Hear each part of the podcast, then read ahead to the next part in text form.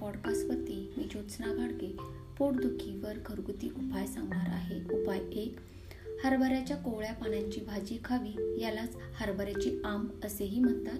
उपाय दोन जांभळाचा रस पिणे. उपाय तीन धने पावडर व सातूचे पीठ एकत्र पाण्यात मिसळून त्याचा लेप पोटावर लावणे. त्यामुळे पोटातील सूज कमी होऊन पोटदुखी कमी होते.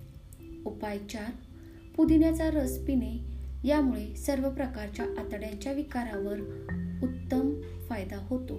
उपाय पाच एक चमचा मोहरीचे पीठ एक कप पाण्यात मिसळून पिणे. यामुळे पोटात गेलेले विष उलटी वाटे बाहेर पडून पोटदुखी थांबते.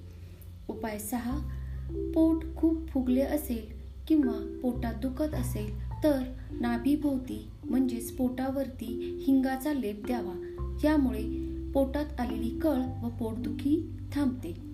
हे घरगुती सोपे उपाय तुमच्या जवळच्या लोकांना व मित्र परिवारांना शेअर करा आणि पॉडकास्टला सबस्क्राईब करा. पुढील भागात असेच आणखी काही घरगुती उपाय जाणून घेऊ. तोपर्यंत स्वस्थ रहा आनंदी रहा. धन्यवाद.